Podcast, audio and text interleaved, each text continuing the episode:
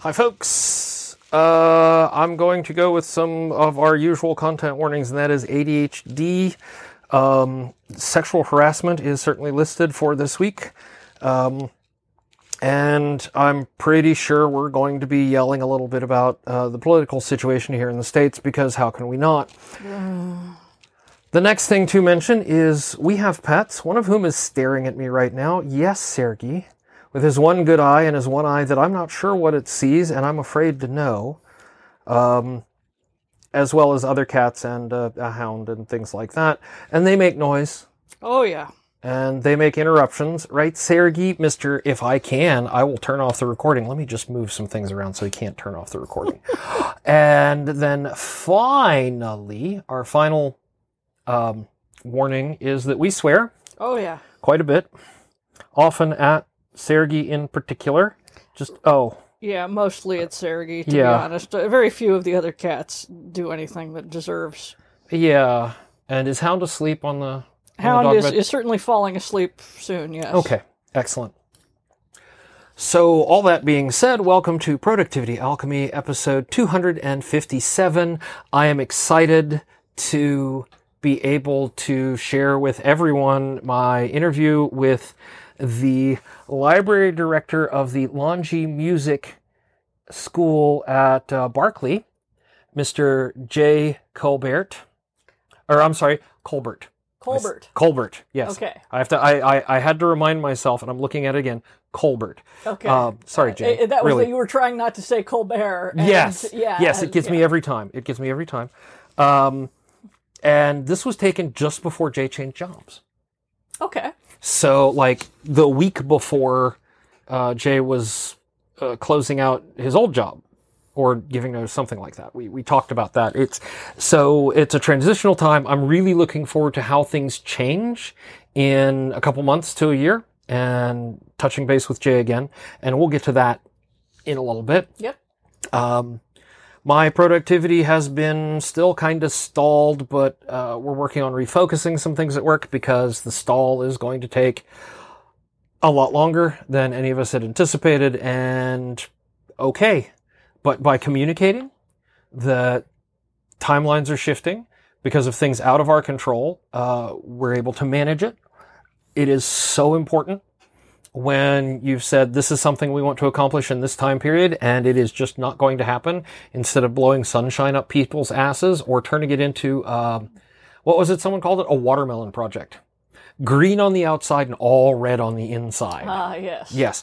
Um, to communicate early and often if there is risk around missing that date. And as soon as i'm like there's no way we can deliver in this time frame because of x y and z i immediately took that to my manager and we'll see if things uh, if if she works her manager magic while i'm out of town There you go. um, and and we'll see because this is the sort of thing that's important to people way above my pay grade, and so I'm just like, I will let people who can deal with it deal with it, and I'm not going to get in the way. I'm just going to do my thing. Yeah. Um, but today was sort of a, an off day because I had a whole bunch of things I needed to get done. I got as many of them done as I possibly could, and then my brain was like, "You're leaving in three hours." Like when you sign off in three hours, you're done.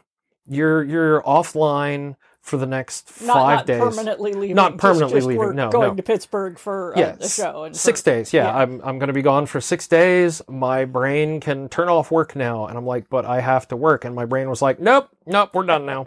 um, had a great one-on-one with uh, my friend Bill, who we try to have a one-on-one every week. It doesn't always work out. Uh, this is the guy, who's- Bill Moeller, who was I think a year one guest. You know, um, who came over to Elastic after leaving uh, the com- the f- prior company we both worked for, and that's been you know good for both of us. So um, we're having a good time. Uh, you know, and that's that's my you know that's my week in a nutshell. Everything else is just like packing, making sure my pers- I have all my pills for the that we had to do, and it you know I had to make some phone calls to make sure I was going to get have enough pills to get through the next week or two. Um, the usual hellscape of American healthcare. Oh yeah. And so all that is covered. I'm mostly packed. It's just dependent on the laundry, which is done. So we should be, you know, as as far as it goes, I'm just about good to go, except for recording this and getting it all set up to launch while we are uh, in the wilds of Pittsburgh, setting up for Anthrocon. Yep. Which Thursday morning, uh, Eastern time, about the time this goes live, is exactly what we'll be doing. Yes, indeed. Yeah. So, And if we can get done, incidentally, before like three thirty or so, Mhm. Uh, we have an invite from uh, uh, entomologist friend to get a behind the scenes tour of of her workplace and see the cool bug where uh, they keep all the secret cool bugs. Ooh. So here's the important thing then is this is going to be dependent on some things. This is where timeline planning like uh uh I don't I have to wait in line for a badge this year. Yes. Um so while I'm waiting in line for a badge after you've done all your stuff, you can wait in line to unload. Yeah. Um which unfortunately means, you know, driving in Pittsburgh. I'm very sorry.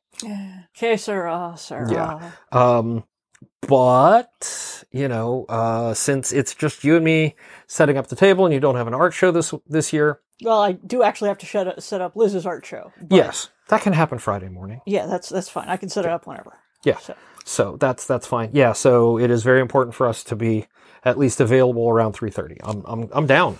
Yeah, I'm I, yeah. I I'm excited by the the prospect. Uh, Yeah. So hey, there's that. Um, how has your week your weeks off been going? Well, I, I took it to heart and I'd taken the sort of vacation week, and then I was like, I have a couple of days basically until Anthrocon. Right. I was like, okay, no, I am going to take the time off until after Anthrocon, and then I will come back and be like totally whatever. And also, it, like, if I had had nothing going on, I would have felt guilty. But I have been like just jammed to the gills with uh, podcasts and interviews and Zoom calls. You've been busy. yeah, it, it's like I I am not getting to the evening and having the guilt of you did not work today Right. Right. because I'm I'm doing a, a lot of of that kind of prep and uh and then Friday happened with the the Roe being struck down. I was Mhm. like, yeah, okay, I'm just uh I am taking a bottle of wine and a video game and we'll uh we'll see when I emerge yes. and uh and i mean i've been working on the the one comic thing i've been playing with uh we went to a protest monday We did. uh which was great and I wore my uh, f- um, feminism is the radical notion that women are people yes. T-shirt. Yeah, uh and just uh, I should uh link to that. and i feel a little uh, going was very positive because it's so isolating uh just the the crushing despair is isolating and Yes. being there with so many people of so many different ages you know very you know angry young people and sort of uh, grim aging hippies going got through this once can get through this again Yeah, uh, kind of thing. It's uh, it it makes me feel less alone. So it was it was good. Uh, and then today was you know prep for prep stuff. four. Yes. so uh, yeah, and I'm I'm starting to get the guilt itch of have not worked. so uh, uh, I would have had it sooner if not for the you know crushing despair thing. So yes. I uh, will and Oh. and all of the interviews. And all of the interviews. Yeah. Yeah, like I think I've had four. Uh, It's- it's been a lot. hour long calls, possibly you know, and uh, which uh, which doesn't sound like a lot when I say it like that, but you know, you're you're. A lot Right. of times they're recording it. Well, like uh, uh, uh, mo- most of them they're recording, and a couple of them they're recording video, and uh, Wow. Okay. Yeah. so I'm having to do my contour makeup for the Zoom call beforehand and uh, you know, doing the okay, how exactly can I angle this to minimize all the pudge under my chin kind of thing and uh and spending some time in the garden. Yes. So, yeah, it's uh I will I will definitely be getting back to work when we get back. I am feeling the the itch, but uh, it has been good to to have the time off, sort of without the guilt, particularly given that uh, I don't actually have a deadline until you know November. So Yeah, no, it's it's really it's, rare that I get that long a stretch. right. And uh, So yeah, yeah, uh, and I like I I, I well, and also I did edits for a book in there. Yeah, and, but- and, you know, yeah. and, okay, and chapter breaks and wrote some author notes, and yeah, okay, there was some a little, some stuff in. there. yeah, but not not your usual. I must sit down and write so many words today to Yeah. get to the next. Yeah, I, I I I gave myself the time off from the. I Mm-hmm. require a thousand words a day, or the system will collapse. Because the system won't collapse this time, and uh, yeah. And I hope I go in refreshed and energized. I, you know, if nothing else, I had fun playing with my weird little comic. and that's that's really the important part. Yeah. Uh, which I mean, and we all do different things to recharge. So Oh, yeah. yeah. Um, wow, I I really have not much else to say. Uh, we be- should go to the interview. we should go to the interview because if I don't go to the interview, I'm going to start a political rant, and that's not what yeah, this is for. w- yeah, so we to we the have interview. yeah to the interview. So um, Jay Colbert, music librarian, archivist, um, digital garden tender. Uh, we'll we'll talk about that and a really great guy to talk to. I had a blast, and I hope y'all enjoy it as much as I do, which you'll get to do right after this.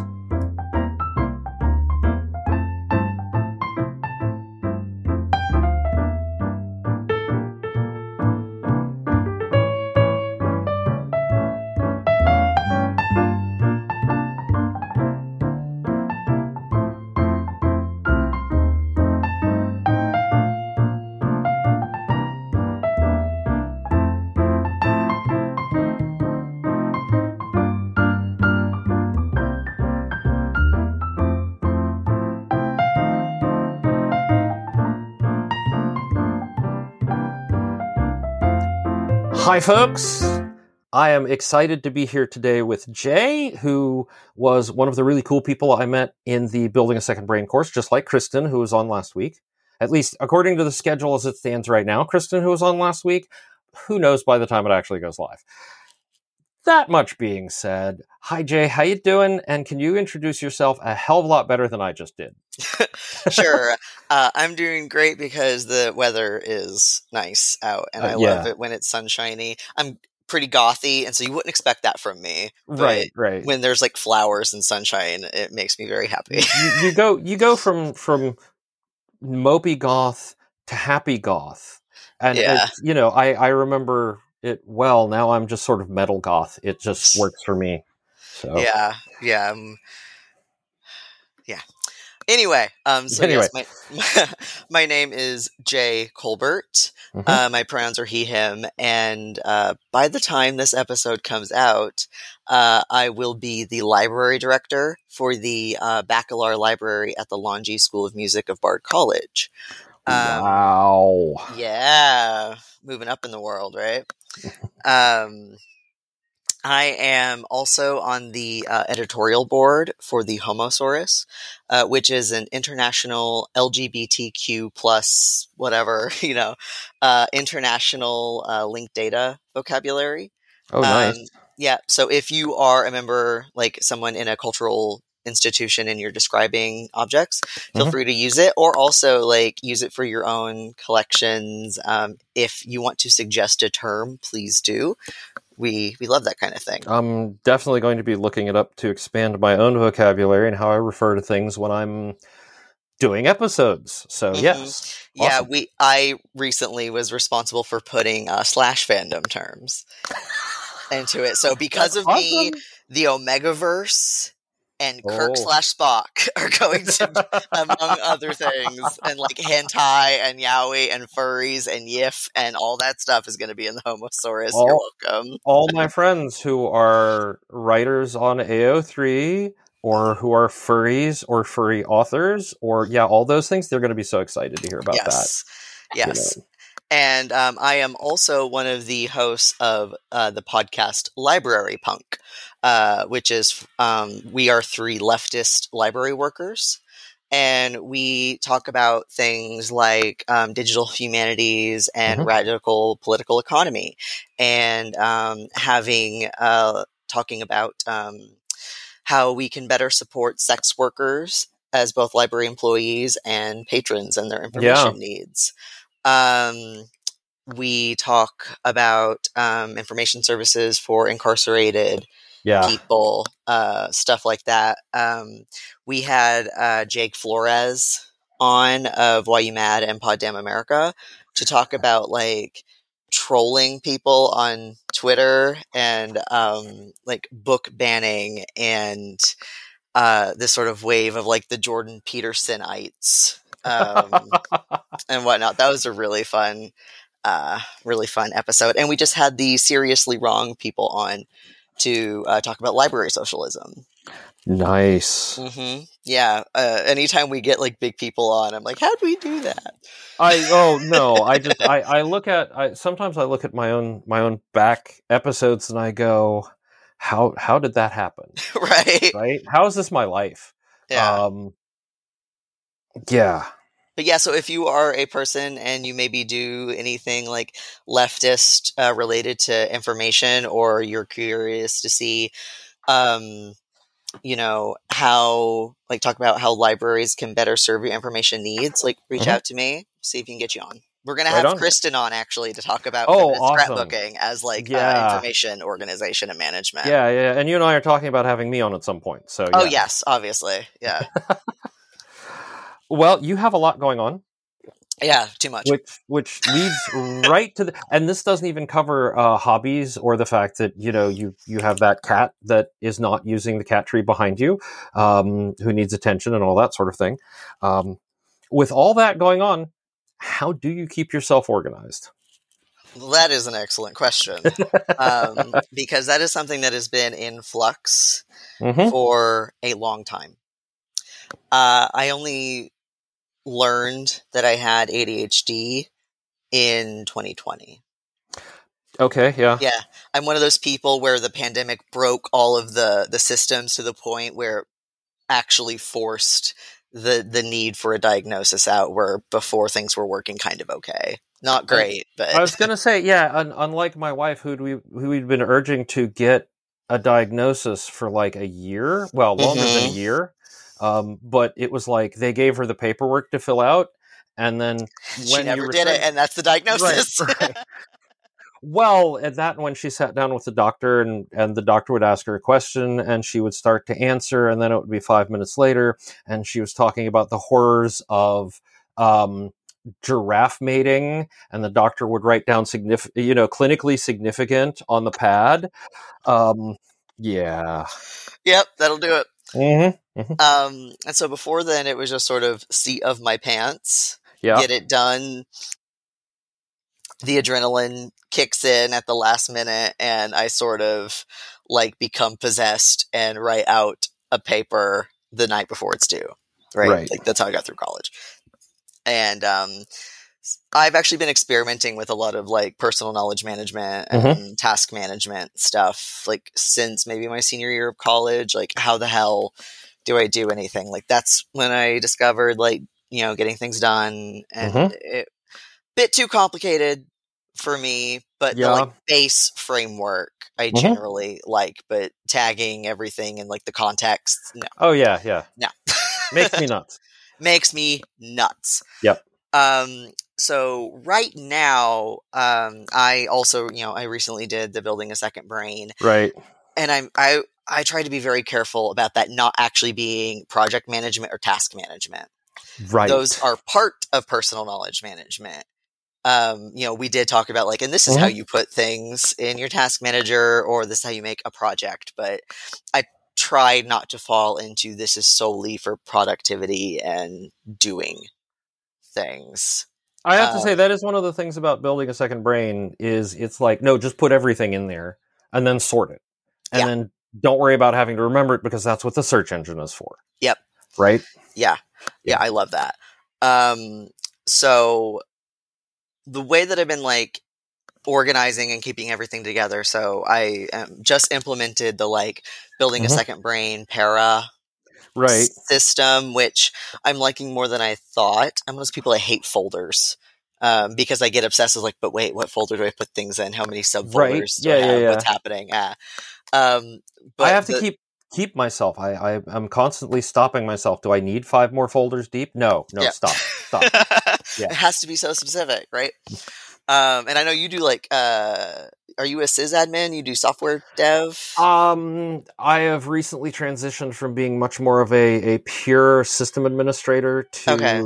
a site reliability engineer, which means I do system administration, but Mm. now I've got a whole there's a whole other engineering component where instead of using other people's tools, I'm Mm. writing the tools that both my team and other teams will be using. Gotcha. So you Which know, is- like yeah. you know, repository bootstrapping and Yep. structure for projects and stuff. I I have such a hard time with that um, because before I am about to become a Mhm. library director, I'm a metadata Uh oh. librarian, and I do Okay. some code. Work. I'm not a coder. I have an English degree, but I, that's what I was going for before I dropped out and fell into technology. So, Yeah. you know, yeah, yeah. you kind of fall into things.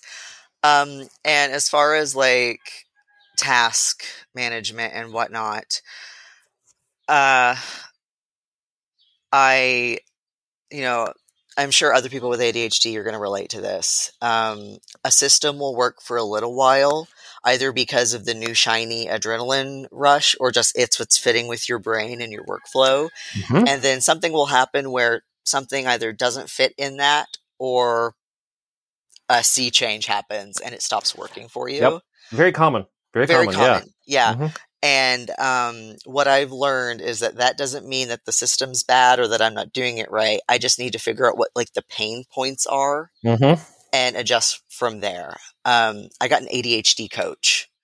Oh, Last nice. year. Yeah. Yeah, I had to make a lot of room in my budget for that. um, but it, was it's Yeah. been worth it, and he's helped me figure out. Okay, my system's not working. What do I Mhm. need to change? Oh my god, I can't break this project down. Like I know what needs to happen, but I can't Mhm. break it down or what to do. Help me do Right. that. So I wouldn't say I stick to any particular system or framework Mhm. for like strictly for organizing or getting things done. Um, I like. Um, I recently got that Bento app. Oh, God. I haven't used that in years. But yeah, yeah, yeah. I know the Well, one. Well, no, the new one that Okay. came out, um, where it's like a little app on your iPhone. I don't know if it's on Yeah, yeah, Android yet, but basically you make a little bento box with like the like three things, and it's like the, Oh. the thing that takes like ninety plus minutes, the thing that takes forty five minutes, and the thing that takes fifteen minutes. And that doesn't have to be all you do that day, but as a way to chunk up tasks Mhm. and then it lets you pick like are you going to do the eat the frog method which i Mhm. actually i know a lot of ADHD, people hate the eat the frog because Yep. you're not getting the dopamine but i love it because if i don't do it right away it's not going to get done uh, i just have to be like fuck okay let me fucking do this thing because it's often not that i don't like the thing i have to do i've just been like ah, how do i do it and then the anxiety happens Right. um, there's the like you do the medium large small or the Mhm. small medium large i yeah. like that a lot um, and this i did learn from so i'm not a software developer but i Mhm. learned from the software development space Right. um, and I have I know that there are issues with it, and I don't necessarily know or think it's a great framework for actually doing software development in its Mhm. full application. But the idea of like agile sprint Yeah. No. There's. stuff, like I, I hear a lot of criticisms of actually using that in software development, but the idea of chunking of like I'm going to chunk things down, take two weeks for this. Okay, done. Two weeks for this. Okay, done. That has helped me so much because I have no idea how long things take.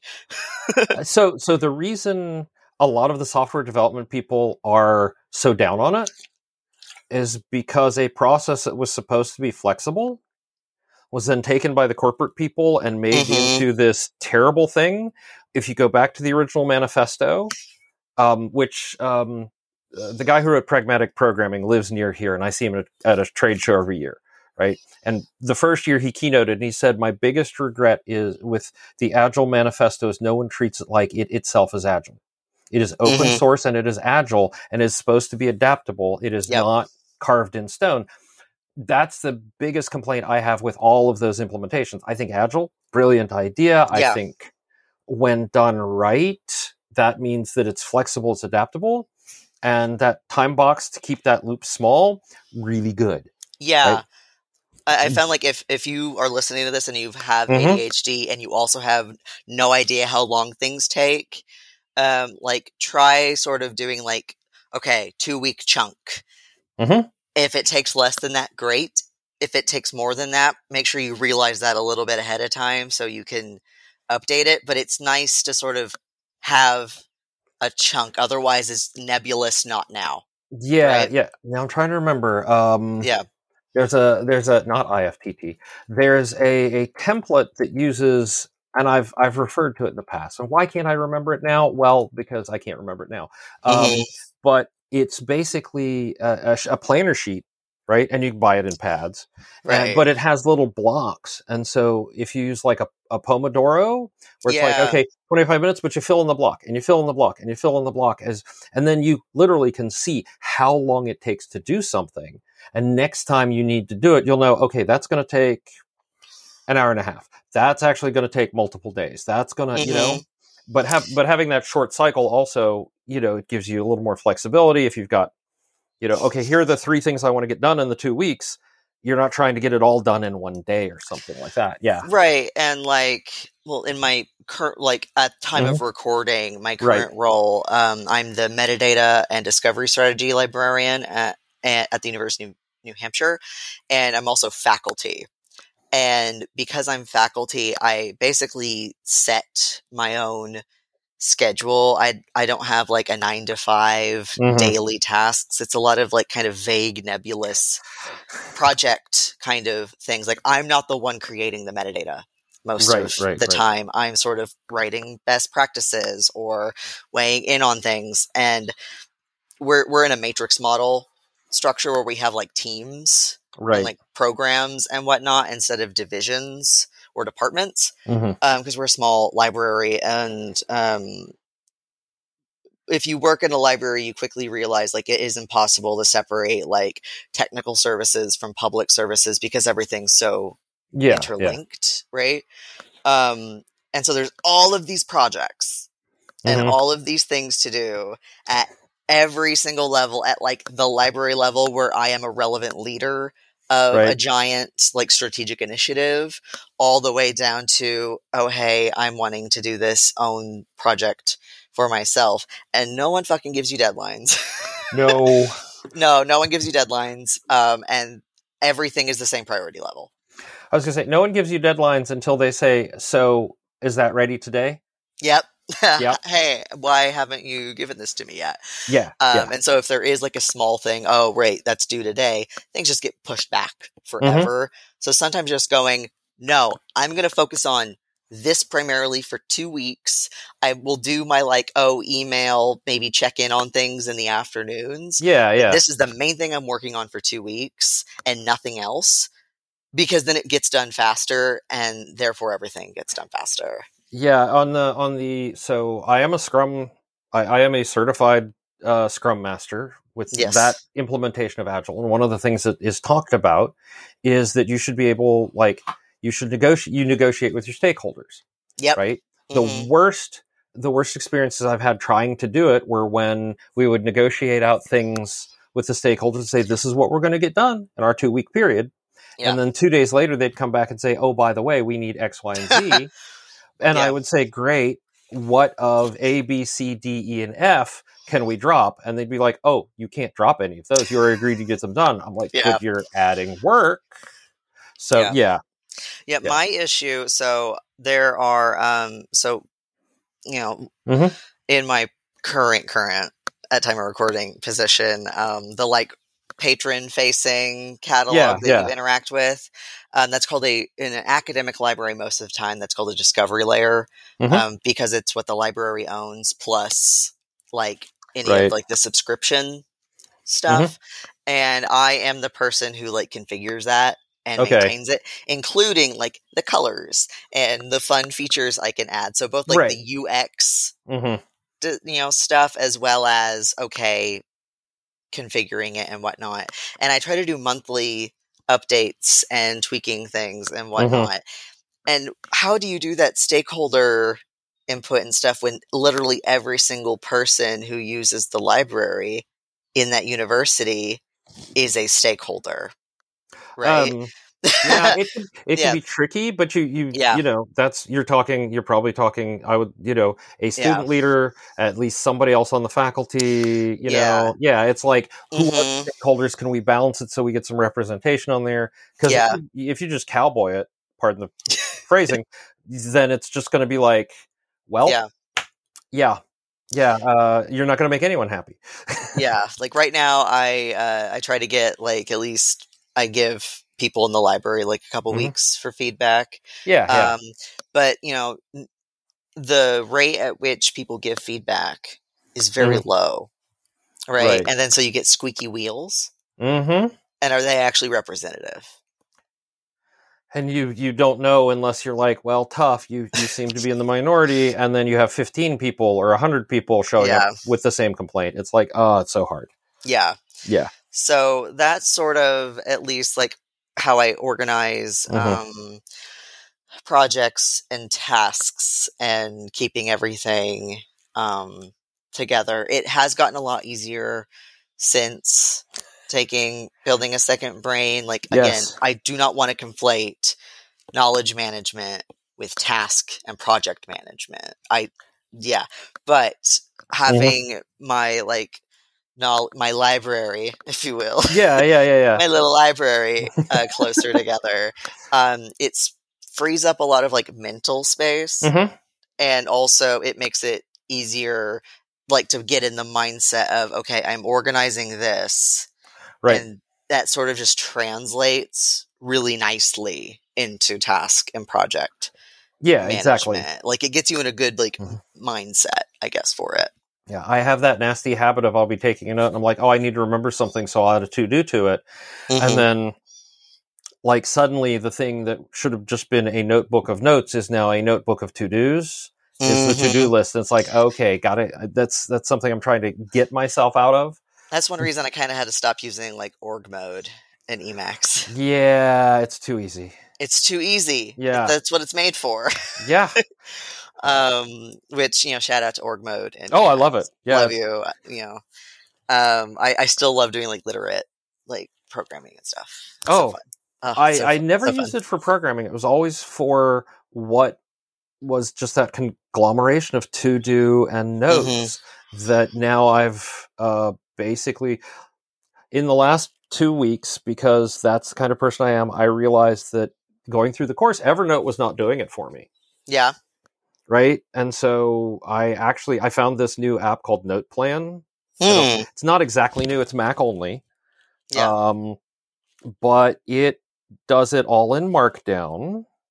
It ha- it has taken a lot of the you know okay it's really easy to set up a template for daily note etc etc Mhm. but it, it it's much more around the idea that okay here's my daily note and that's where my to dos go there's where my agenda goes and then I can have all the other notes in another in another folder so I literally have a second brain folder in there and then because it's all Markdown you can just point Obsidian at it and treat it as an Obsidian vault and suddenly you have like all the power of both and it's just yeah. like oh yeah Yeah. I've thought about getting Joplin uh, for that Yeah. because um, Joplin does a markdown.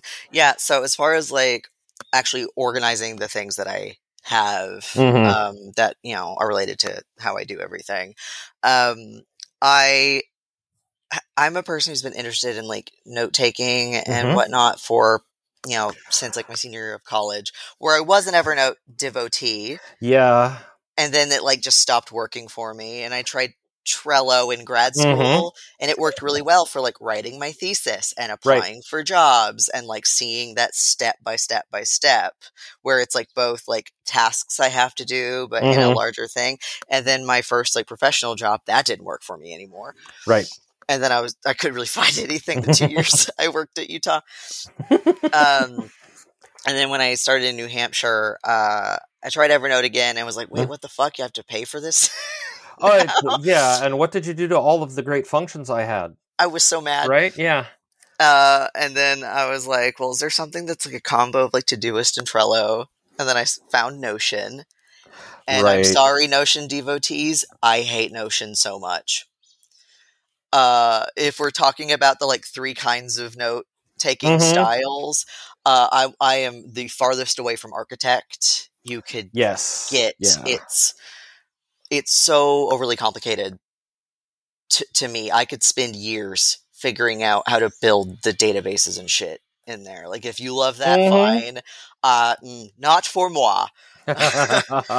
Um, and so I tried finding more. That's actually when I first found like Tiago's mm-hmm. stuff, and like I tried to para everything, but like didn't understand it. And um, I yeah, and then I got interested in like the whole like digital garden, linked Mhm. thinking Zettelkasten scene, uh, and I kind of haven't left that as like the main thing I'm sort of interested in, in like the way that I think and like m- my more like intellectually stimulating and creative Right. notes. I actually I, I went back into the stable arms of Evernote and it is now a filing cabinet because it's so easy to capture things. Yeah. That's the thing I like about it is I can just like capture anything I want. I have Para set up in it, Mm-hmm. but I'm really not doing much note taking in there. It's just a, a nice file cabinet, and then any any sort of more like intellectual notes that I do are Mhm. I actually uh, use Logseq now. I, have, I wasn't- haven't seen it. Yeah, I haven't Yeah. tried it yet. I was uh I was doing like strict Emacs org mode. Um Mhm. I, I was using the Doom uh configuration. I, was I like- was a Spacemacs person. yeah, I'm a So Doom yeah, person. yeah. We gotta fight now. Okay. Uh, with our space bars. Um uh you know, Spacemacs was also too complicated for me. Um but uh so that's what I do. I have like kind of basic I think it's the library like I'm a librarian in Evernote and then Mhm. I'm a garden in Logseq. okay. And that's Makes what sense. I that's what I do. Yeah. Um and I try to be strict about like the thing I like about Evernote is it doesn't let me do a bunch of subfolders. I can do a stack with folders in it and that's the deepest level I can go. It Yeah, I, doesn't let me go further. I have to control myself because if I'm not Yeah. careful, I'll be like, okay, this is a project with a bunch of sub projects. No, no, no, no, no, no, no, no, stop. No, no, no. Yeah. Take all of those and move them. They're all individual mini projects. Do not treat Mhm. them as as you know. And then yeah, no, I had to during the course as we were talking about para and everybody who's listening at home, you've been hearing a lot about para the last several weeks, I'm sure. Um, but um, what I thought I understood and what it, it turned out to be were, you know, kind of different. Very different, yeah. Yeah. I agree with Uh, that. Still love it. Yes. Um, still glad I, you know, and what I like about the course is it gives you all of these frameworks and then Mm-hmm. doesn't dictate like so many other systems. Like getting things done is very opinionated about Yeah. what to do and how to do it. Um, God, Franklin Covey also very opinionated, right? Franklin Covey also very opinionated and set up for I want to say 1940s, 1950s offices, where you know it worked great when I was in a more traditional office setting before the entire you know digital revolution happened. Mhm. Um, and then Lifehacker came along, and I discovered everything else. I yeah, I discovered Lifehacker as an undergrad and it like helped me so fucking much. Yes. Um yeah. But um Now, yeah, and so- this is before they were bought out. yeah, before they Yeah. were bought out. Yeah. Haven't looked much since. Um but yeah, so I've, I'm liking Para. I tried to do my best to like learn it the way it was taught Yes. and make sure I understood that before I really went and made adjustments to it. Um, the first adjustment that I made um, is that I do not call it archive. Uh, I call it my attic right. because as a informa- like uh, a library science person, that is not what archive means. I'm going to yell at Tiago and all of you software people who call things archives, pointing at all of you. I'm going to be a mean, shushy librarian at you Do it. an archive is not a place where you dump things when you think you don't need them anymore. an archive is full of trained laborers, whether or not they have a degree, Right. um, who like actually catalog these things. It's called processing, and they make finding aids for them, and they take care of them so that other people can find them.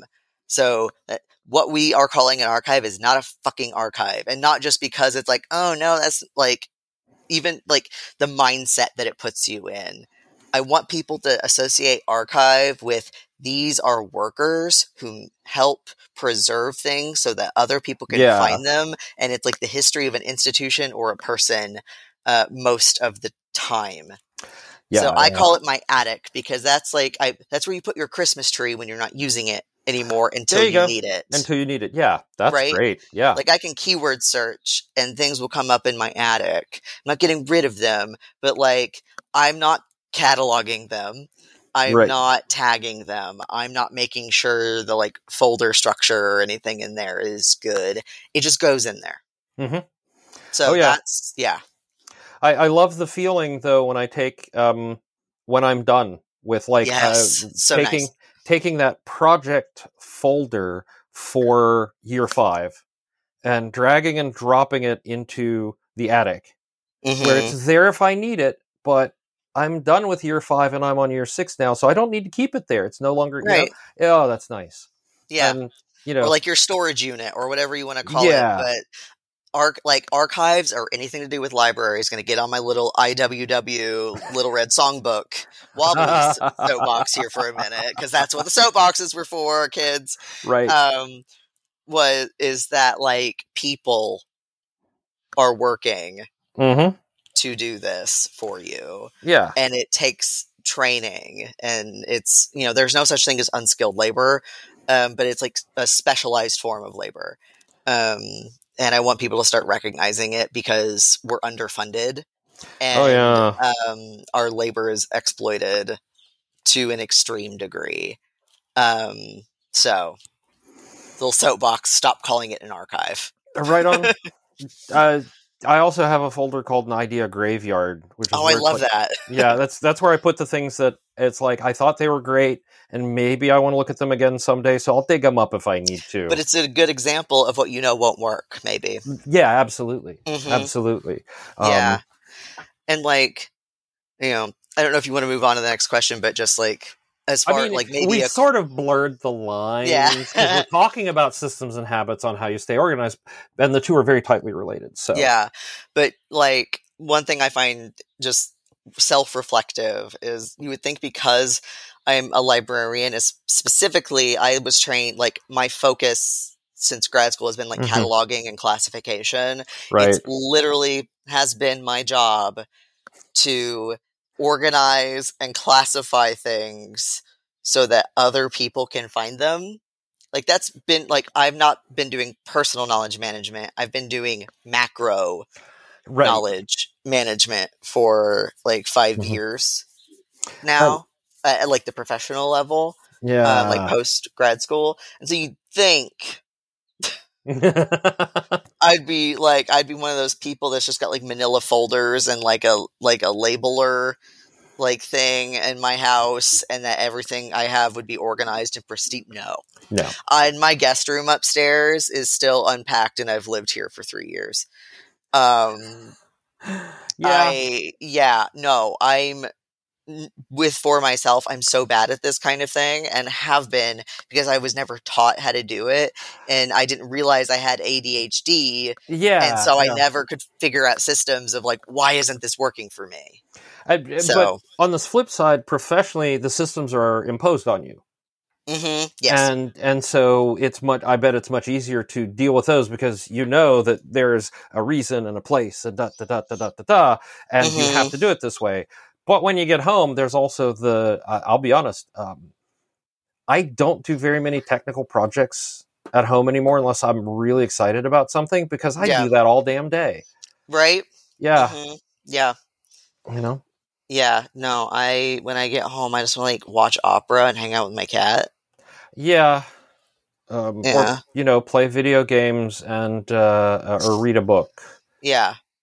that has nothing to do with technology Yeah. except in you know like it's you know 25 centuries from now kind of technology. so right, right. So that's how I keep Mhm. everything together and why, you know, I enjoy that little internal tension, you know, I am large, I contain multitudes yes, of being a librarian who's really kind of bad at this kind of thing. Even like I took the course, I'm I, I'm feeling good right now, but I'm still in the adrenaline rush stage. yeah, yeah. Um, Mhm. Yeah. I, I was going to say you were talking about going back and listening to things. Did you listen to? Um, uh, it was just a couple weeks ago. Um, Augusta Scarlet. Oh, I haven't yet. No, I was Okay. like looking at like old stuff Okay. too. Well, yeah, uh, Augusta came back. Augusta's a writer and a librarian, an academic librarian. Hey, hey, who, as I recall, also has ADHD. And so it's there's It's- dozens of us. Dozens. yes. I don't know. You know, well, There's a lot of us. there's there are things I learned about librarians many years ago that we will not get into here. Um, not on the air. Um, Not on the air. not I know air. exactly what you mean. um, but uh, yeah, it's um, okay. Fine, I can't stop myself. Uh, Ursula was complaining on Twitter about the trope of the naughty librarian in porn movies, and it's how not that wrong. it's not that wrong. it's not that wrong. Like Um, coming out of the woodwork, going, "Oh, I, I, goodness, that's a very interesting place to have that piercing." I see. Um, uh huh. yeah, I'm just like, yeah. okay, so it really is that that is that is that is a trope for a reason. Yes, it is. Yeah. It's not all stereotypes No. are wrong. I Just uh, don't like treat librarians like shit. Uh, especially like public librarians. Um, and you know most librarians are women. I am Mhm. not uh, anymore. right. um, but um, uh, women who are librarians and are in Mhm. public facing roles face some of the highest rates of sexual harassment of any profession in the country. That's some bullshit. Yes, it is. So Yeah. yeah, uh, enjoy the naughty librarian thing. It's not totally wrong. Don't fucking sexually harass librarians. Though. Yeah. Yeah. you shouldn't no. do that to anyone. But like, I mean, yeah, no, yeah. cons- consent is important. Consent is Yeah. important. Yeah. Yeah. Yeah. Do you mind if I ask you about a, a couple questions that may be a bit personal? No. Okay, then I'm leaving. Right? Yeah. It's that easy. Mhm, yeah. Yeah. Yeah. Yeah. Um, all right. Um, all right. Let's just skip three because I think we already covered it. Yeah. Yeah. Um, Yeah. So, and I know it says, how do you decide what to do first on the questions? I've been asking it more as what does a typical day look like and how do you decide, you know, where that Yeah. falls in? Yeah, and uh, again, as I'm recording this, um, this will change Mm-hmm. Yep. very drastically by the time this Mhm. comes out. I'm going to have to figure out new workflows and what my day to day looks like because I'm going to be in a completely different type of position. Yeah. yeah. Um, but Mhm. um, as a faculty member librarian who doesn't have like, okay, I have to do these records Mm-hmm. today or this maintenance today. Um, it's sort of I I get in you know I get on my computer Mhm. and I go through my email. I love what Tiago said about email is what other people like what you have to do for other people yeah. or something like that where it's kind of like okay what do the other people want or need me to do Mhm. go through there um and i try to pick like because i in grad school like i'm not one of these people that's like they didn't tell me how to make a budget or you know Yeah, yeah. bathroom in grad school i'm not one of those people but they don't tell you how many fucking meetings you have to go to if you if you're in academia and how they just like break up your day and it's you have to do a lot of context fairness, switching They yeah. don't tell you that about the corporate world either. Yeah, there's so Yeah. many like you know Mhm. context switching moments. So like looking at the times I have free and when I do that, I also know it's like it'll you know take me a little bit to get ramped up Mhm. to where I can actually like focus on something and then have enough time where it's not going to feel like I'm having the you know that like with ADHD, someone like shared this like little drawing on Twitter or something of like the person with like flowers growing out of their head, and then Mhm. someone rips them all out, Yes. and as like a, a metaphor for context switching. Mhm. Uh, uh, trying to see in my calendar so that I don't get the flowers ripped out. Um, like if I just have an hour, I just look at emails because I can't do anything else really. Um, I think Yeah. David Allen. It was either David Allen or um, Covey, Stephen Covey. One or the other of them. Possibly both of them were using the same study, but they reference a study that says that whenever you're interrupted during a task, it takes at least 15 minutes mhm. to get back into focus. And so when those meetings are the interruption, Mhm. you do yeah no i have to plan like i have a, a utility that the company really needs to pay for since we're hitting the end of the free plan called clockwise which sits Mhm. there and analyzes your calendar and finds like two hour blocks and blocks them off as focus time for you Oh, that's good. yeah um but yeah because if you don't schedule around that then the next thing you know you've got you know two hours worth of work but you're trying to do it in 30 minute increments across and if you and if you can't context switch like that i know i can't I Um, can't either. yeah it's it's murder yeah Yeah. So yeah, I look at my calendar and I see like, okay, well, I I know I have maybe like these are the projects that I think are like Mhm. top of mind or most important, or I think these people will be the most mad at me if I don't Eh, do this first. Like they'll get cranky at me. And I try to see like what I'm working on for those and I try my best to be Yeah, like, okay, yeah. I'm gonna time block here. Mhm. I'm kind of bad at it, but I at least try and that counts for something. yes On Fridays, I Mhm. work from home, you know, and we'll see what it's like by the time this comes out, but at my current position at time of recording, I work from home on Fridays and I Mm. like try not to have meetings unless it's like, you know, the Homosaurus where we're international. Like there's someone from Amsterdam on Oh, yeah. our board. So like, you know, you, you can't really be like, I don't like have meetings on Fridays. like, you know, that's the only time i have free is is you know 8 to 10 p.m my time which just happens to be like you know middle of the day for you yeah um, Yeah. my Yeah. my team is half european and half um, east coast us hmm So, you know, I'm very familiar with that challenge of okay, we have somebody in Poland, we have somebody in Spain, we have somebody in England, um, Yeah. and someone in, I think he's in Denmark. So, like, the manager's in England, so I don't know if she counts as. I mean, she counts as part of the team, but you know, so like all of our our meetings happen in the mornings when Yeah. we have that overlap, which is great. It's just Mhm. that then everybody else who needs our time once is on the West Coast, Yeah. and I'm just like, stop. Poor West Coast people.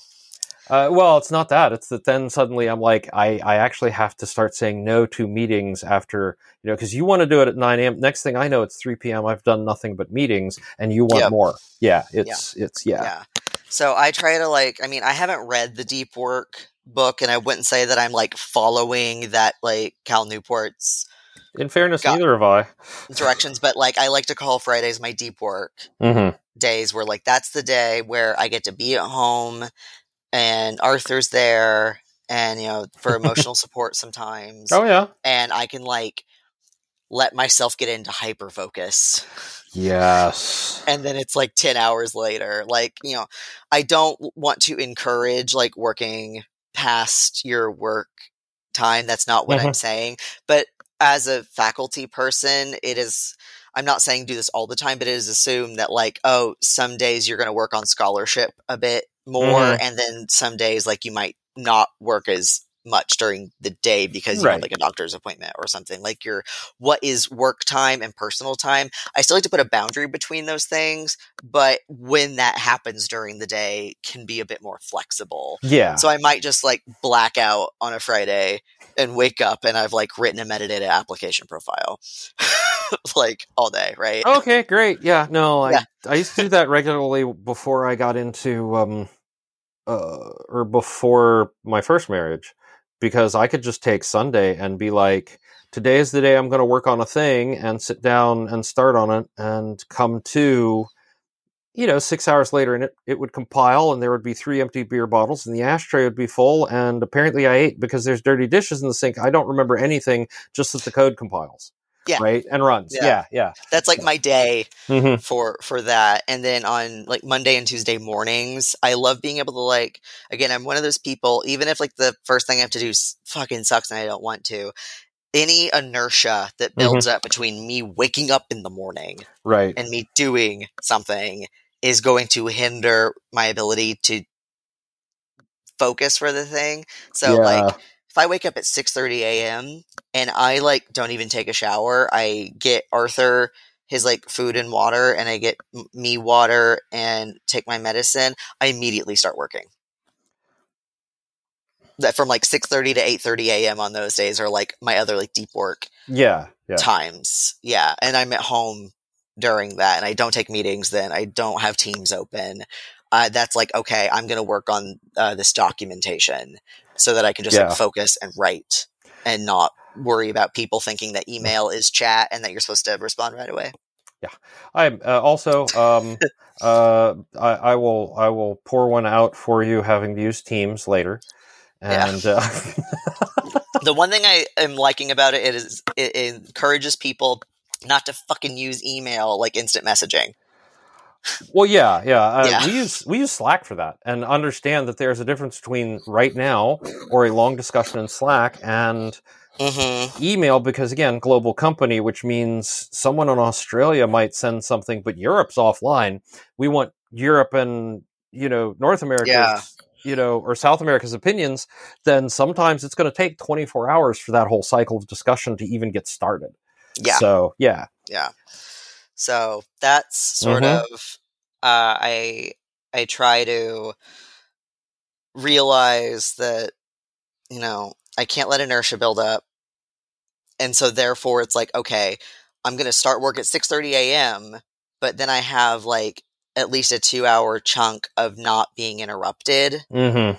and i'm like in my pajamas and like with tea and my cat while that's happening and i Yeah. can like put on some like brandenburg concertos or like you know because i can't listen to music with lyrics during it but Uh. i tell you if you brandenburg concertos that'll help you get some shit done i tell you what I nothing was like a harpsichord to wake you up in the morning um, the the pure instrumental stuff from Emerson Lake and Palmer. I need something a little more. oh intense, hell yeah You know. Oh God, get Yeah. a like fucking Leslie cabinet and a Mhm. um, mm, yeah, yes, oh Um, yeah, yeah. Get a Hammond organ. Oh, Oh although yeah, I just got we we just watched The Northman last weekend. how was that? I haven't seen it yet. It is that director is from the town like next to me, by the way. it is Black Phillip's like in my backyard.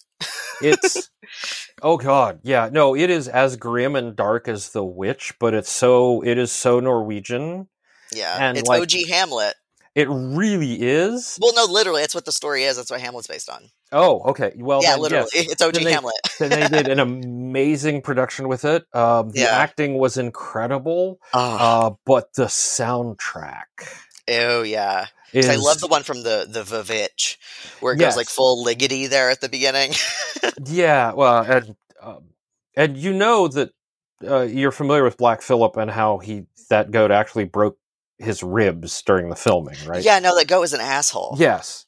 Yeah. um, and anybody, any anytime somebody says, "Oh, goats are so sweet," I'm like, most No. of them. Um, yeah, no. Uh, actually, I, it took a bit to get into, but I love that movie. I I like The Norseman more. Yeah. Um, I know that one's not an A24 one, so he has like a he had a huge budget for it. I mean, he got Bjork, so yeah. And um, have you ever been to Iceland? No, I haven't, but I have a few friends who have. Yeah, they actually have a liquor that is completely different. It is not related to called Bjork. Nice. Um, and my my feeling on it was that uh, there was not enough Bjork, the artist, in that movie, and you can never have too much. I love Bjork. Yeah. Yeah. Um, flip side, if you're talking about Bjork, the liquor, there is no such thing as too little. Um, It's it's yeah. It's I mean, if you like birch liqueur, it's right up there. But no, My No. body wash has birch in it. It smells real nice. yeah, it, it, it smells So great. It's gonna taste like my body wash. Yeah, kinda. Yeah, um, yeah. But oh yeah, no love uh, love Bjork since since I think I first saw her um, MTV Music Awards in the swan dress. I think. oh, yeah, yeah, yeah. Just a good ass dress. Yeah? yeah. I Oh, yeah. uh, she was that a McQueen? I'm not sure. I can't I'm- I'm- remember. I'm, like a fashion, you know, a gay fashion person too. I no, So- I just I just remember it's like that is that is wicked. It's so good. That Love is yeah, yeah, Yeah. Yeah, she's great. Bjork, I- shout out if you're listening. yeah. yeah, But actually, go to Iceland because you will see all of the places they filmed the Northman. We're like, Nice. oh yeah, I think we've been there, and I think we've been there, and oh, we didn't get to go to the volcano though. Um, Yeah, the f- most fun like other foreign country I've been to is New Zealand. I went to the South Island a few years ago. have, we Yeah. haven't been able to get to New Zealand yet. We're supposed to go in 2020. great. Yeah. It's yeah. I went in 2018. Lovely. Ah, Mhm. yeah.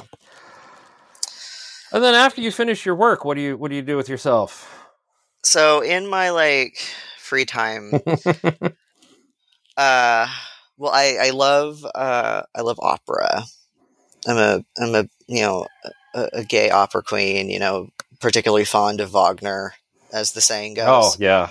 Well, I mean, I don't even really like Wagner that much, but that was there was like this um Mhm. test eh, back in like the late 19th century to like see if you were homosexual or something and one of them is like are you particularly fond of wagner or something um, because all the all the little gays love love them some opera Well, uh, and still do So- yeah. like i went to an opera last night for the first time since february 29th 2020 Yeah, okay. this is Uh, one of the last things i did for fun before the pandemic I was gonna say the the last concert I had been to before the pandemic was at the venue I was at last night. It was my first time being at that venue in those two years, so Yeah. it just felt so good. I'd been to other shows since last Mhm. summer, but not Yeah. that particular venue, and it was like coming home. It felt really weird yeah and I've been great at to- the same time. yeah i've been to a couple of like sh- shows like i uh. Um, I've seen. I went to go see Orville Peck, which was really fun. Okay. I was like the only person flagging though. They literally sold hankies there, and I'm like, no one else was flagging. I was Oh. really mad. I'm like, what kind of like gay? We're at a gay cowboy show, guys. like, come on come on. I was I was I was being a little crikey about it. Uh, I saw Rufus Wainwright, which was nice. Oh yeah, he's to Yeah. a lot of fun. I love Rufus. Um, he was hilarious, and he's gonna do another tour here coming up of just like solo Oh, nice stuff. Nice. yeah, with just him at the piano. He's gonna do the art teacher, so I got to go see it and like cry and have a religious experience about it. You know. Meanwhile, I'm sure as you notice, my my tastes tend to be a little heavier. Oh, I like some. I'm not necessarily like a heavy metal uh, person. I'm like, Hmm. I, you know, again, Whitman. I'm Mhm. large. I contain multitudes. Um, Yeah. I also went to go see like Boy Harsher. I don't know Uh, them. Uh oh. They're a uh, dark wave. Ooh. band. It's like, what if the movie Lost Highway by David Lynch Okay. was a band?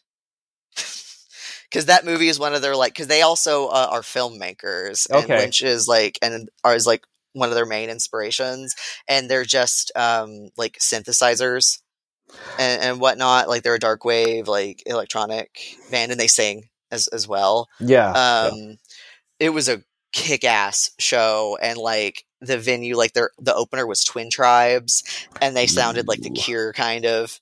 Um, and it was like gothy and shit. And I used to go to the goth club all the time in Salt Lake, and um, also one of my friends from undergrad uh used to be one of the DJs for Subculture Shock in Okay. Charlottesville. Yeah. And also would do like we would go to fucking Umlaut in Charlottesville and my friend they would do guest sets there. They're still doing Subculture Shock now, just um like streaming. Uh, yeah, I'm I'm really the the one I would go Mhm. to when I was significantly younger.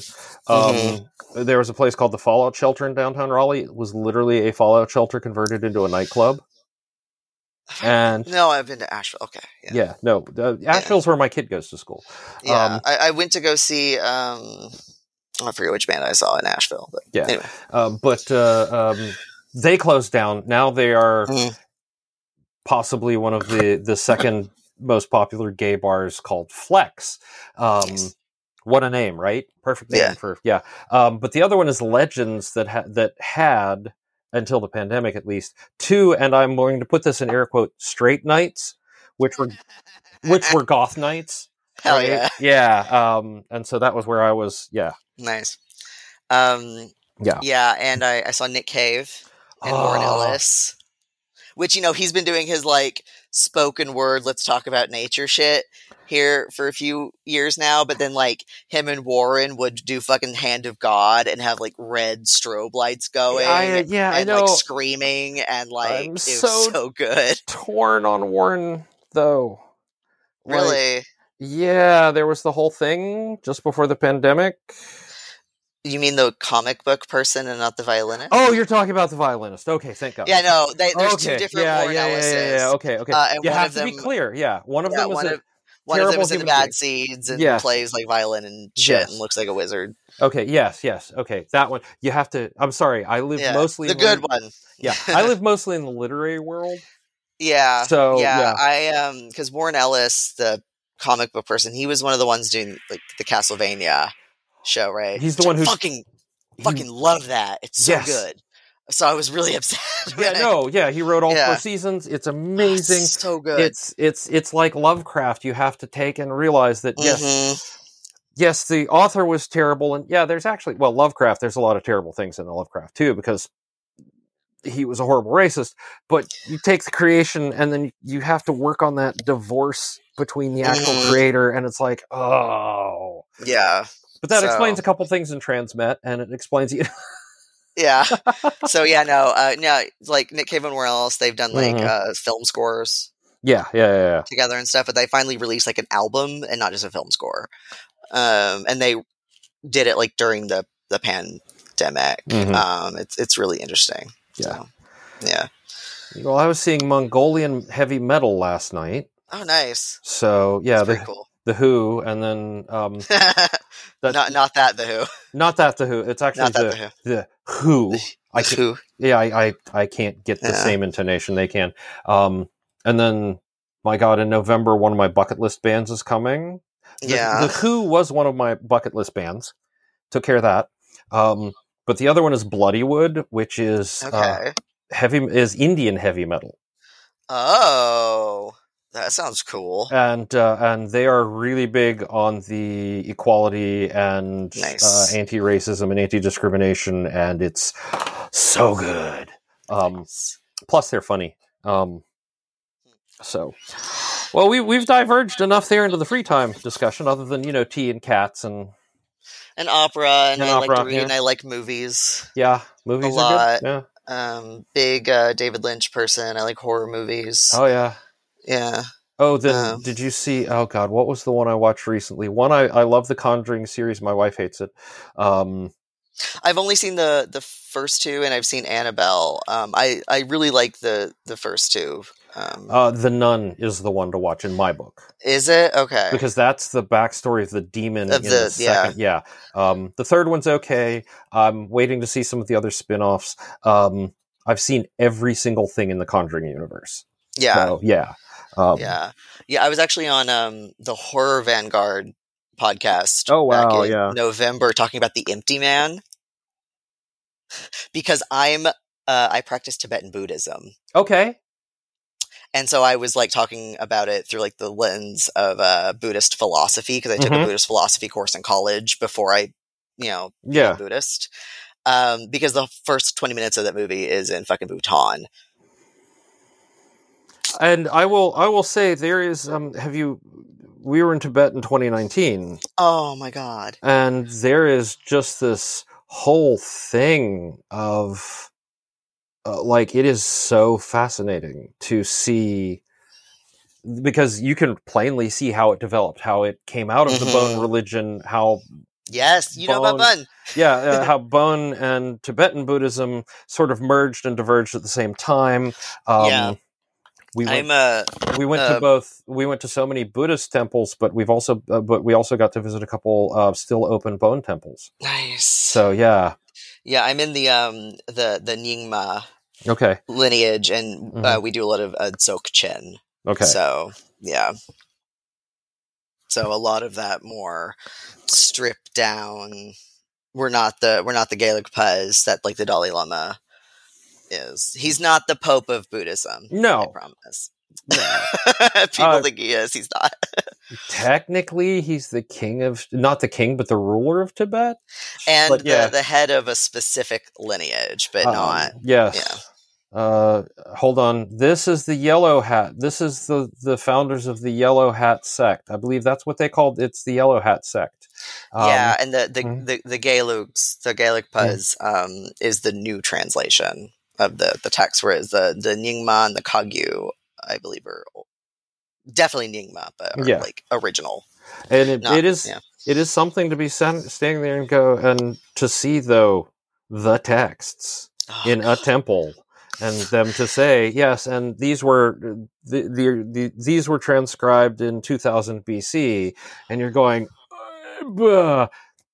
You know how, how did they preserve them well here's how they did the ink and here's the you know i'm like okay I would love amazing. to learn about their like organization systems for the it mm, text. The only like oh sorry, go ahead. it's a giant room with boxes Okay. and labeled boxes it's Yeah, the- incredible I yeah. um I'm I'm pretty good friends with the copyright librarian at Harvard. mm-hmm. and um, they did a like they had a bunch of uh, Buddhist monks come Mhm. and like donate texts to the Harvard Library, yeah and we're do and they were doing like mandal- uh, mandalas and everything, Mhm. and you know you assume that like all of those texts are in the the public domain, and ignoring the fact that some are protected and can only Yeah. be revealed from teacher to student. Um, otherwise, it's like obviously this public domain. Except one monk went, "Oh no, I wrote this in a previous rebirth." okay. And so Kyle, Kyle Courtney's the copyright Mhm. librarian, had to go, oh, because he's also Buddhist, actually. right And right so we had to go, do I have your permission to put this yeah online then? And the monk went, yeah. okay but like, well, how does copyright law uh, Uh, work in right, a yeah. system with like rebirths and stuff? Interesting. I, I. I, I can ask my uh, uh, my friend who currently he works as a trademark lawyer for the uh, um, uh, uh, National Baseball League. So Oh. yeah, um, but he's he's been involved in copyright things. I'll have to okay, hold on. Ask Will um, copyright and reincarnation. yeah. Or rebirth, because in Buddhism it's not reincarnation. That's true. Slight, slight difference. Yes. Because there is no self. Yeah. no, There's- no. You know. Sorry i get i get hung up often uh, with the the uh, indian traditions and uh, some of the hindu oh yeah, I love yeah the the Hindu stuff. yeah It's so beautiful. um, wow we have veered Sorry. no no no i i take full responsibility because i get interested in a topic and i'm like okay let's dig in and then you're excited Mhm. about it so i'm excited about it and uh, and all that um, Yeah. are you ready for the fun questions Oh yeah. All right. Um, starting with what is the best advice you have been given and or also the best advice you would give somebody else? Is is this specifically related to like productivity and knowledge management, or just It in is. general? Just whatever, however you want to apply it. Okay. Arthur, what are And you don't worry, we'll edit the gap out. Or we won't because I'm talking now. yeah, Arthur's got a straw wrapper on his tail, and he's oh, confused about it. well, yeah. he's gonna play with it. I think. Um, I guess if we're talking about just like advice that's like just gotten me through stuff. Let me get Mhm. that for you, bub. Oh, it had like it was like from off of where they put a sticker on it, Oh, On so the it gets, yeah. and it was stuck on his tail. Got it, bub. Um, so my dad, and this is going to be like very basic advice, and I actually have quibbles with it, but Mhm. you know, like I said, me and my dad are kind of uh anti-authoritarian rough Yeah, yeah, yeah. you know i can't code switch. And he's always told me like if if people have a problem with you like fuck them like that's their problem not yours. If people don't like you for who you are then like like don't change for for people. Which you know is not always the best advice if you're like in a workplace um you Well, know yeah. especially especially i'm like queer and, and trans and i can't always just be like fuck you uh because you know i work in academia Right. um you know i'm bad at it but you know um and like that was kind of reflected in i god i i think it was one of ren's mentor sessions where the uh if i'm too much go find less yes. Um. I. I. Rin is on my. I have asked, and I have not heard back from Rin yet about being on the show. So. yeah um Mhm. if i'm too much go find less it's like a, a fucking mantra for me now and I, I need to sit down with my mala and do 108 if i'm too much go find less if i'm too much go find less like Yeah. Yeah. um, because I'm always feeling like I'm too much. Um, and I'm always like, but there are legitimate things I should probably tone down. Blah, blah, blah. If I'm too much, go find less. Yep. Um, again, that might not apply in a work setting all the time. You Yeah. know, you, you, you need to know when to actually, you know, capitalism, like, Self censorship can be real to the extent that sometimes you have to censor yourself in a capitalist society in your workplace in order to make money to live, to buy food and yes. stuff. Yes. Um, so there's that. And then there's also, you know, it's not like an a quippy line or anything, but just, you know, if a system stops working for you, like, that's okay. Yeah. Just, you know, it doesn't mean you're looking for the new shiny, or it doesn't mean that you're doing it wrong, or, or whatever. It just, for whatever reason, it's not working for you anymore. Try and see if you can figure out where those like pain points hmm are and then make or find the thing that that works for you. Yeah. you're not being flaky. You're not doing the thing where you're new shiny jumping around and being indecisive. It's just the thing that doesn't work you know the thing that was working for you doesn't hmm and that's okay. Find the next thing. Yeah, the one of the the toughest things I think for several people I know who have had ADHD to stop internalizing is that whole judgment of Yes. well, obviously it's your fault the system isn't working, hmm and you're just doing the new shiny thing. Or you're uh, obviously you're doing the system wrong. And it's you know uh, the it, it isn't that the system doesn't work for you it's just if you tried harder or if you you you you know continued to to push through and do it the right way obviously it's you that's the problem not the system you and just that need to get so more wrong. obsessed with the system than you Right. already are because Right. it's setting it up as fun as hell Right, right. you know, but that that whole thing that well, obviously my system is perfect, and if it isn't working for you, then the problem isn't the system, Mhm. and that that whole thing is bullshit. Yeah. Right. So and like that is one thing in like in in BASB. It's like I Mhm. do like the encouragement to like Mhm. don't just switch a tool or something because oh oh no I need to get this new one or oh Right, this one's right. better. But also do realize when something's not working for you Mhm. and realize when you need to change or adjust and that's okay and don't let people new shiny shame you or something. yeah, exactly. exactly. Yeah. All right. Are you ready for the sad but often easy question? Yes. How do you deal with failure and or missing a goal? Um that's something I'm working on Mm-hmm. a lot. Um, both with my ADHD coach, Mm-hmm. um, and also in therapy. You know, I do go to a, a therapist. Um, I'm not going to be one of those people that's like everyone should go to therapy, um, because there are different kinds of therapy, and Yeah. if you just go to talk therapy, uh, if you have any kind of trauma, talk therapy can often make you worse. Yeah. Yeah. Especially cognitive behavioral therapy. It Yeah. is not good if you have any kind of PTSD, by the Yeah. way, Uh, most of the time. and a good generalize. therapist will say, and a good therapist will say, "Stop. Let me refer you to someone who specializes Yep. in this." Yeah. Yeah. Yeah. So you know, Mhm. just caveat, I'm not going to be one of those people, but um, I, it's very easy for me to fall into the, if I had just tried harder, if I hadn't procrastinated, um, yada yada yada, and I'm, you know, it's funny. I'm a I'm a Buddhist, and I try to have compassion for all sentient beings, and I'm often like very forgiving and like, oh, you know, this person is having a rough time, or Yeah. Yeah. even if I'm not forgiving or excusing someone, like, oh, I can see why you're Mhm. doing this. And then I often don't do that to myself.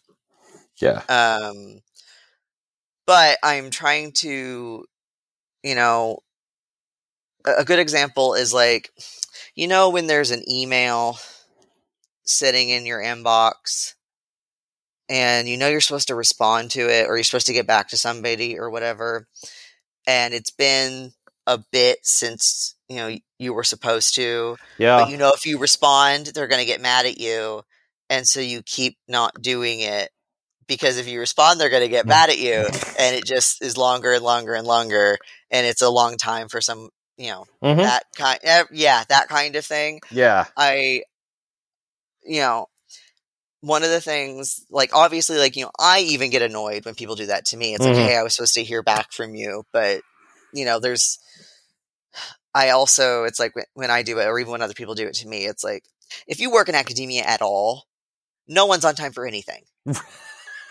Right. ever you um, half of the emails are sorry for the delay yada Mhm. yada yada here's this book chapter that was a week late right Yeah. you know, yeah. or hey, can we push um, this project back a week, or what, whatever. Like that's very standard in academia, um, and so I don't know why we're shaming each other all the time Mm. for being late on projects when everything is always in such a constant state of flux Yeah. Yeah. that no one's ever on time for anything. and so I always have to tell myself, it's not just me right. you know, like, and maybe this is good advice for other people. If you are missing a deadline or failing at something, remind yourself that you're not the only person who's done this. Probably your boss has done it. Probably your colleagues have done it. And are you like beating them down for having done it? Are you seeing their, like, Mhm. do, if you're in academia, do your colleagues who have tenure, have they done it? Like, Yeah. realize that you making this one mistake. I have to, re- me- me making one mistake doesn't mean my career's over or that I'm a bad librarian or a bad employee or something. Yeah, yeah. Yeah. Unless it's turning in your library books on time, at which point you you know, Uh, I'm very uh, anti fines. Um, yay. yeah. Yeah. no, fuck, fuck fines. They just are a tool to keep poor people from using the library, as well as requiring proof of an address. Mhm. I like little free libraries. Do you like No. no? Because they're no, just a lot of a lot of librarians are very against those because they're um, encouraging the idea that libraries are something with just books that exist and not the librarians oh okay. things there and the idea that like oh they're there and you can like do a little book swap or whatever like little book swaps are fine but then they're like very self-righteous and they only show up in like suburban middle class white neighborhoods. Yeah yeah okay. And then also uh, like you know people are very cops about them like they accuse black Mhm. people of stealing things out of them which is uh, totally not the point. But okay, yeah, I hear you on that one. Yeah, yeah like fine with like book swaps and stuff but Mhm. you'll notice a theme of like a lot of things where it's like uh, encouraging this idea that libraries are just books that exist and happen and you can Right. get things and not there are librarians who are have expertise and who need to get paid and I guess it it is there is there is that sort of attitude, and if you don't learn, if you haven't been exposed outside of the library that you went to as a child, God, every fucking library conference keynote of an Yeah. author being like, "Oh, my k- kid like library, and the librarian changed my life and showed me magic." yeah. Ugh, it's so fucking annoying. whereas whereas I, I believe uh like anytime we see librarians at that sort of thing we're like you're doing god's work we know how hard you're working, especially if you're a children's librarian, because you have to deal with all kinds of crazy shit. Of, They study like childhood psychology in grad school. yeah, Yeah. yeah. They should also be studying uh, like adult psychology because no- nine times out of ten, most of the complaints we hear about books are not from the kids who read them. The kids love them. It's from the parents who don't think it's appropriate or who think it's you know uh, this, that, or the other, and it's just like, Yeah. mm, Yeah. You No, having um like autonomy and like Mhm. Uh oh god, I forget what it's called, but like if a child is like, oh, I'm gonna, you know, I brought my kid here to, um, you know, get a library card, and if you're a librarian listening, be like, tell the parent I've got this, and make the parent go away while you sign the kid up for their library card and help them pick out some books and stuff for their, Yeah. their first time getting to do that. Don't Mhm. let the parent be a part of that. Let the Right. kid have their privacy and their autonomy with that. yeah, absolutely, Yeah. yeah. Um, all right. Flip side of the failure question: the happy but often difficult for people. Mm-hmm. Do you celebrate your successes, and if so, how? I, I've that was something my ADHD coach uh like Mhm. tried with with me. Um and I found that with if I'm setting the like reward Mhm. for myself, it's actually not that motivating because I can always do the oh I know I tried hard. Yeah. I'm going to go fucking do this anyway. hmm Um, whereas externally, as long as it doesn't feel like a punishment if I don't do it, Right. that and that to me that's probably more of a like not ADHD related thing. But um, uh, we are no longer together. But my ex, I used to Yeah. like be like, "Hey, would you be willing to like have a come up with a reward for me if I finish writing this documentation at the end of the week?" Yeah. Or something, uh, and it could be small, like, "Hey, take me to the candy store to get." I don't even like candy, but I fucking love Swedish fish, so right. Yeah. because they're not too sweet, they're perfect. And they got that, that Um, nice texture. Yeah. Yeah. Or like I um I've because of my breakup, it was one of those mm-hmm. things that like really threw off my rhythm and schedule. Yeah. And so I, I had been really good about cleaning my house every Sunday, and that's been a bit harder. But I told myself if I don't like clean before the end of April, I don't get to buy tickets to go see that opera in May. So I guess you cleaned. I did because I wanted to go see that fucking opera. there you go. Yeah. yeah so that's yeah so Yeah. that that one actually worked um but if it's like oh you know i don't get to watch a movie this weekend unless i eh, i'm just gonna watch a movie Right. so i i try to celebrate like on monday hmm you know at time of recording when i sign the documents to officially accept the job i've done it over email but i haven't Yeah. Yeah. Yeah. yeah. signed sealed delivered i'm gonna buy some moet chandon like Oh, there you uh, go. Yeah. champagne on my way home Do some do some real celebration there. Yeah. from work. Yeah, I'm Yeah. gonna buy champagne, and uh, yeah, yeah. it's gonna be good. Um. That's a one way I love to celebrate. Is I just love champagne. Yeah. No. I'm a champagne anarchist. I you have to. I have to be very careful with champagne because I like it too much. You know what I'm saying? yeah, Yeah. yeah, and I don't have someone to like share a bottle with now, so Oh. Arthur can't have any. No, not really. um, yeah, no, mine is, and I've reached the point. I don't know about you, but I've reached a point where it's like, if I want something, I I have the point where I can just go get it. So why should I yeah, deny myself? that's the good thing about yeah, being a, an adult. yeah, So, so yeah, Mhm. so there's like the reward as like a motivating factor, but yeah, regardless if I do something good, um, I, you know, I'll like put on some like one of my like pump me up songs Mhm. is "You Should See Me in a Crown" by Billie Eilish.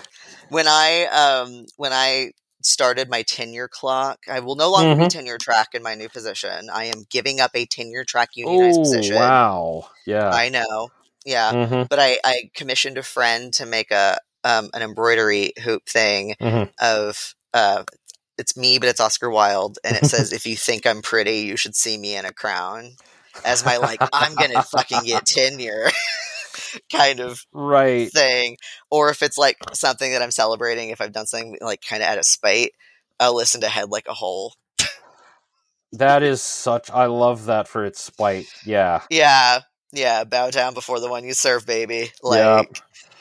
it's a it, that's another good pump me up God. song. I remember when Um, that one came out and we were in a club and it was just like the first time that one landed, like it just like boom. Yeah. One time when I was at Umlaut and my friend was spinning, Mhm. they put on the mashup of that and Call Me Maybe. It's called Call Me a Hole. Have you not heard I've this? not heard this. Oh, Oh my god. Oh, I want to do it at karaoke at some point. It's called Call Me a Hole. You can listen to it on YouTube. Oh, I am. Uh, I am writing that down oh, right it's now. so good. If you Oh ever yeah. put like music or something in the episode, like that's the intro music. I have to be very careful with that because of copyright, right? So Yeah. yeah. Yeah, but, But, uh, yeah. go listen to it, change your life. oh um, wow. so that's yeah. how I celebrate. Um, and it also like it it acts as evidence Mhm. Yeah. for when I'm feeling bad or feeling like I can't do something. I can point to no, I did do that. I have proof that I've done that and that I can do that. My brain telling me that I can't do it and I'll never be able to do it. Like there's the chance that I won't be able to do it. Yeah, yeah, I'm yeah. not going to be deluded, but the voice in my head that says I can't and I won't, I get to go, no, I have. Yeah. So shut up. so Uh, Ursa, Ursa won't let me use this one anymore, but anytime we would have to do like, you know, oh, it's a four block walk or whatever, I, I would just Mhm. look at her and go, look, we walked all however many steps it is to the top of Potala Palace as, you know, uh, fat white Americans. So I don't want to hear you can't go three blocks uphill. you know, she's like, you can't use that one anymore. Like, okay, fine. yeah. but still, But- like, yeah. yeah. Like that might not necessarily be like celebrating, hmm but it's a good it does make me feel good. Yeah. Yeah, yeah. And it's something that can like carry over and it's not just a one-time Mhm. celebration thing. Yeah, do you keep a to done list of things like that where you just look back and go, "Oh, look how awesome I, I if look how awesome I am, I can keep doing this sort of thing." So one thing I started doing because I was Mhm. tenure track Yeah. is anytime I got like an email or Mhm. something of someone thanking me Oh yeah. or like um you know someone writing a letter about me for like a recommendation letter about me and they sent it to me or getting good feedback on Mhm. something i had like a little like kudos Yep. folder in my email that i would put those in because then when i would write my annual review every year those i would point to those Right. um, and so now in evernote mhm. and I have my little kudos folder where I will clip things. I even like in BASB, Yeah. um, and I think it's okay if I say this. I really want to when the call to apply to be mentors comes out, I'm Mhm. going to do it. Oh, awesome. Yeah. Yeah, I really want to, and so. Every single time someone in the chat was like, "Oh my god, you should do it," Mhm. especially when I didn't bring it up first, I took Mhm. screenshots of it. Oh, there yeah. Yeah, absolutely. Mhm. Yeah. yeah, it like made me feel really good. Like I doubt I could like put that on the application, but just to point to it to say, no, I'm not like Yeah. out of my mind for thinking this is a good idea for me to do this. I have people saying right now, oh my god, yes, you should. Yeah. So Oh, nice. I, I like yeah. I do keep like a to to you know like Mhm. to done, but my main thing is I keep like kudos That's and whatnot. I really need to do that. Mhm. Um yeah, take screenshots. Or like if Yeah. you're working on a project, mhm. ask the people in the project after, like, hey, would you be willing to maybe? I mean, this is more in academia where you do have to provide this kind of shit. Yeah. yeah. Um, but it's always helpful to like get maybe like a little like, hey, yeah, it was great working with you on this Mhm. project, or this is what you contributed, yeah. whatever. yeah. Like when you when you do things. Um, Yeah, because I, I I have one thing that I worked on last year that is now like the foundation of a whole restructure of some of the things we do at work, and I was just like, I'm doing this because it will save me time. It will make my life better. It'll make the rest of the team's life better, and then I'm going to go on to the next thing. Not realizing that what I was actually doing was like setting a precedent and building like mhm. here's how things you know and i didn't really capture that or express it or make a big deal out of it at the time. And so it's like, mm, and I just missed out on a promotion cycle, probably because I didn't have enough examples of that sort of thing. So yeah, I really need to do better about keeping that. Yeah, you know. and even outside of like things like promotions and stuff, Mhm. like to bring back like knowledge management, like capturing those kinds of things. We're Mm-hmm. Yeah. not just like capturing, oh, I'm going to read this and write a thing about it, or I'm going to use this for Yeah. a project. Like bringing in the this makes me feel good about myself, Mm-hmm. and this will help me later when I'm feeling bad about myself. Yeah. Um, and that's why, uh, for those of you who are listening at home, that's why I found the uh, the mentor sessions to be incredibly valuable. That was like my favorite part. Yeah. Um, The Tiago stuff was great. The mentor Yeah. stuff was better. well, that, that was what made it worth the money. I, I, I, i'm gonna go with, but what what happened is the Tiago stuff is great, but it's very it is sort of Tiago specific. But then you Mhm. get to um, Carrie's session, which is I am a professional with all of these aspects of my life going on, and here's how I have used the framework and re and realigned it to work with me. Uh, you know, her saying that Mhm. like personal knowledge management is like a radical act because you're reclaiming managing things that other people try to manage for you mhm. and about you especially if you are a marginalized person Yep. totally like changed my life yeah just just watching well um just just listening to her and when you could tell that uh, that when she said her mom was a preacher i said oh that explains so much yep You know, i was like ah that's you know because i yeah about yeah. the about her cadence and about how she spoke when she got passionate and she's very passionate about these things and i really appreciate that i do too you know yeah. Mhm. um those are all of the big questions um damn okay Yeah. Uh, The the only two things left are uh, um, is there a charity you'd like people to give money to since we don't need it? Uh, Yeah. Yeah. Yeah, so um, Mm-hmm. so I live in New Hampshire, and there is an abortion fund Okay. in New Hampshire called uh, the Reproductive Freedom Fund of New Hampshire. It is a gender neutral abortion Ooh, fund nice. in that like it recognizes that not all people who need abortions are women. Um, and it is, Nice. as far as I know, like run by queer people because I know I've heard of some of the people Mhm. who run it. Um, so donate to that or um, an abortion fund near you or in your state. Oh yeah. Yep. Um, also things like strike funds or other kinds of like local community mutual aid that uh, is Mhm. important to you. Yeah. That's sort Um, of the spiel I've been giving lately. No, and uh, yeah, Shep Shepherd, who lives down the road from us, um, I guess is technically as as they put it is our our um, uh, my wife's vassal. I don't understand. Sometimes it gets a little weird around here, um, but uh, you know, very involved with uh, the local with, with the local movements and. Uh, uh, was just doing court support this past week, so yeah, no, I'm Mhm. familiar with all of that. Yeah. Um, uh, I will totally tell you all about Shepard after we're done with the call because everybody who's listening knows already. Um, um, but yeah, also uh, big supporter of the abortion funds, the uh, attacks on the the freedom of choice and the requirements now for forced birth and forced incubation are fucking ridiculous and horrible and I am nothing but against them. So hmm um, Yeah. Yeah. Yeah. And like as a, a trans man, mhm. uh, trans men already have a hard enough time getting um, gynecological yeah, and yeah. otherwise reproductive health care. I'm very lucky Mhm. um, that I have always had a very easy time. Right? That, especially in Utah. You Oh, yeah. expect that. no. But the University of Utah's like medical center, uh, like their their uh, teaching college, has some of the best like transgender healthcare in the country.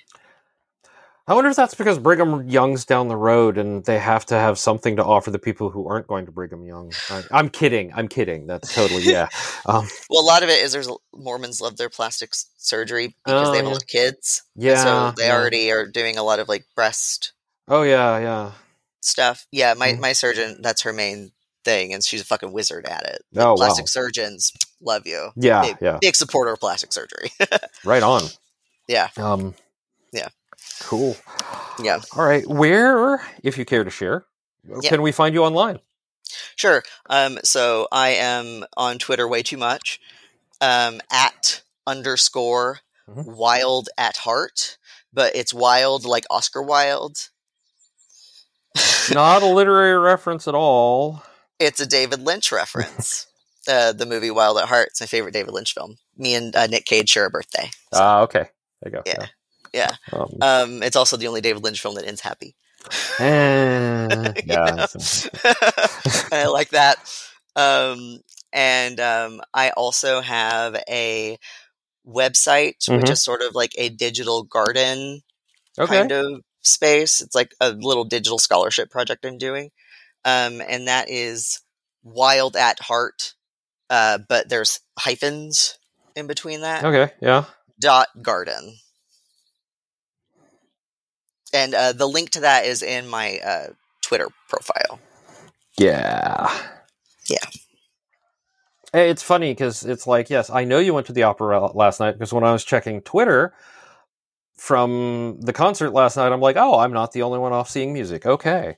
Yep. Um, Yeah, it was so it was lovely. It was the opera Champion by uh, Terence Blanchard. Uh, he is the one. first uh, black composer Ooh. to have work performed at the Metropolitan Opera Ooh. last year. That was the first time they ever uh, did it. Yeah. Um, and this was the opera Champion about the boxer uh, Emile Griffith. Oh, nice. It's called yeah. an it's Champion an opera in jazz. Oh. and so like the the the singers were doing like you know traditional like bel canto but then would go into like jazz style like mid word sometimes I love jazz, so this is now of immediate interest to me. So yeah, yeah, yeah it like blends the opera and the jazz and it does Mhm. some like singspiely like spoken word stuff as as well uh it's his first opera so it is kind of Mm-hmm. sophomoric i uh, had criticisms of it they also had to do it concert style because Yeah. um, i'm assuming some people in the production got covid and they Mm. canceled the wednesday night show and uh so orchestra Yeah. was on stage uh performers were just at the front Mhm. in costume acting but concert yeah, yeah, style. yeah. Um, kind of worked for how the opera is framed, but um, yeah, Yeah. Uh, yeah. I never thought I would see an opera of like that in- contained a duet of two men cruising each other and uh, explicitly talking about what they wanted to do to each other in beautiful bel canto. Well, There's like a f- first time for everything, I guess. I guess. I was sitting there like, whoo, Yeah. they're going to do this at the Met in 2023. Okay. I, I will say I am the outlier, by the way. I am the straight white dude who actually really likes musical theater, and you know, I I dabble around opera, not as intensely as you do, and you know, I'm a self-proclaimed opera queen. Like, yeah, yeah. but like, yeah, I'll be, uh, you know, yes, I will be right there with all the queer boys on the dance floor.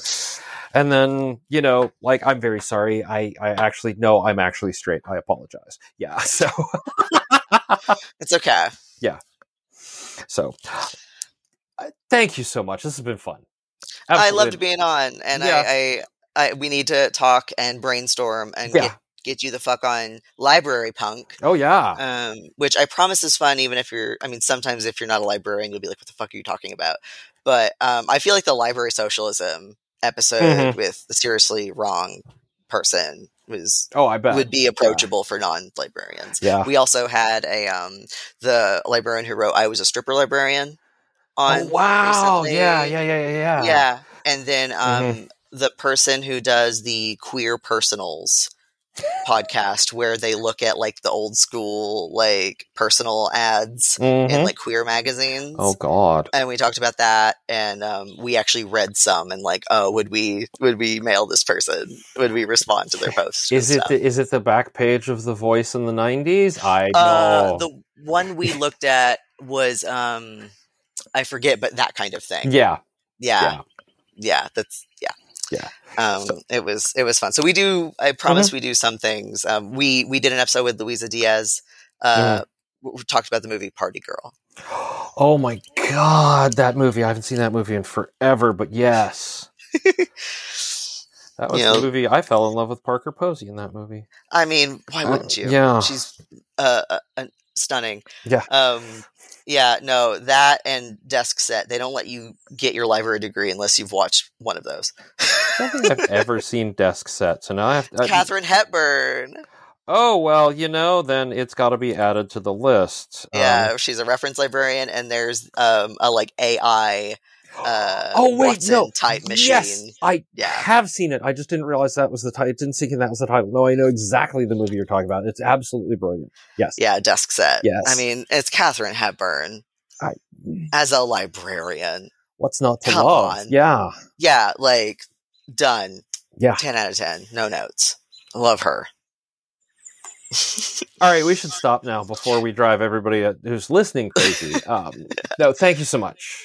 Thank you. Yes, and uh, and blast. the people at home, we'll be right back after this.